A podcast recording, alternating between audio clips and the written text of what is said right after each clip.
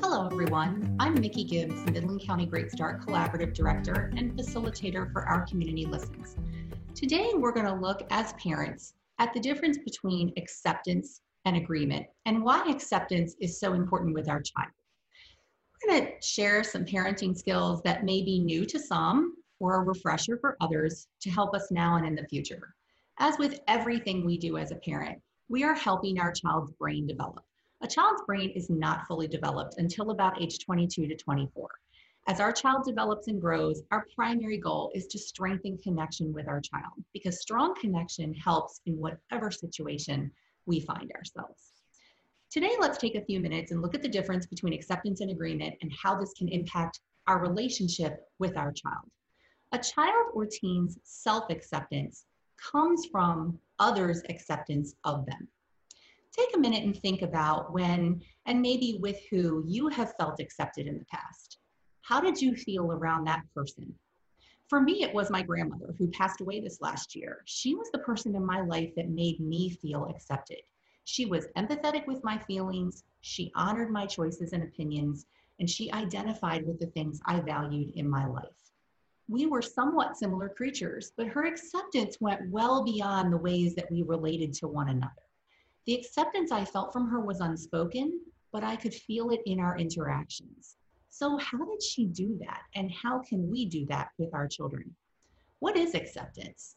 Acceptance is not agreement. Acceptance is something we need to practice intentionally to really master. It is a mark of growth as a parent and can change as your child ages. Acceptance is really about the child. Agreement is about you as the parent.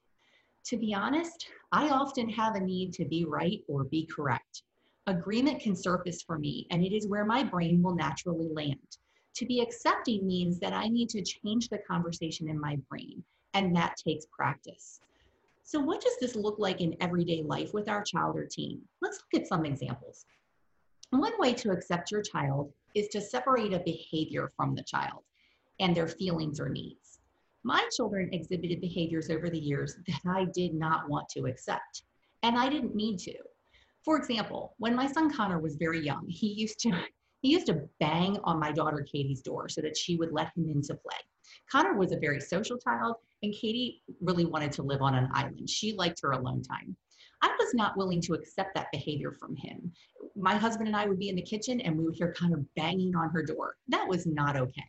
However, it was important for our connection with Connor for me to understand the need and the feeling that was driving the behavior.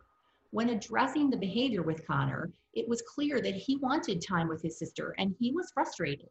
Over time, we were able to work out a plan so that his need for time with her was met while still allowing Katie to have that really important alone time. So, although I did not accept the behavior that he was exhibiting, Empathizing with his feelings of loneliness and frustration helped me connect with him.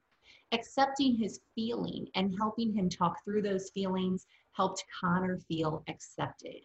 I could say things like, I can see you are frustrated. Can you tell me more about how you're feeling? It is important for a child to feel that their emotions are accepted so that they can learn to accept the very wide range of emotions that they're going to experience in their life.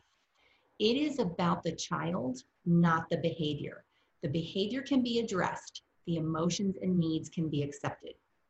Another way we can accept our child is to accept their ideas and solutions around a problem. When my children face a problem, it is very hard for me to stay out of superhero mom mode and jump in to fix it. Let's face it, we, we don't want our children to have difficult times. We want to help them. But I could say, it sounds like you've been thinking a lot about this and have some ideas on what you want to do. This might engage your child to share more about why they want to try a particular solution or an idea. Even when we're relatively confident that our child's idea will not work, accepting their creativity and idea teaches them to learn from their own trial and error, and it strengthens problem solving skills in their brains. It's another form of acceptance of your child. And finally, we can practice acceptance with our child or teen's choices as they grow older recently my husband and I have been discussing politics with our 19 year old daughter. I don't know about you, but I always envisioned that my children would have the exact same political views that I have. That's not always the case. In those discussions, it is important for me to refrain from sharing my views right off the bat. I can listen to her ideas and views and appreciate her as she explores her options. I could say something like, Wow, it seems as if you've been thinking about this a lot. Tell me more.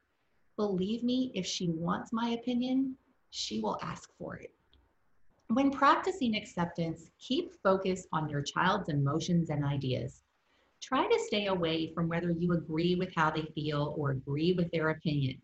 Stay clear of diverting them from difficult emotions. Allow your child to work through those emotions and solving problems. It encourages self confidence and self acceptance. Their emotions and ideas belong to them. When you acknowledge and accept, Although it is unspoken, the gift of acceptance will be clear to your child and it will foster strong connection. It is about the child. Deep ideas like acceptance and empathy are really the heart parts of communication. We don't get the heart parts in something like, I put your lunchbox by the door. But when we are engaged in important or emotional conversation, those heart parts send the message of caring and love those are the ways that we deepen connection with our child or our teen.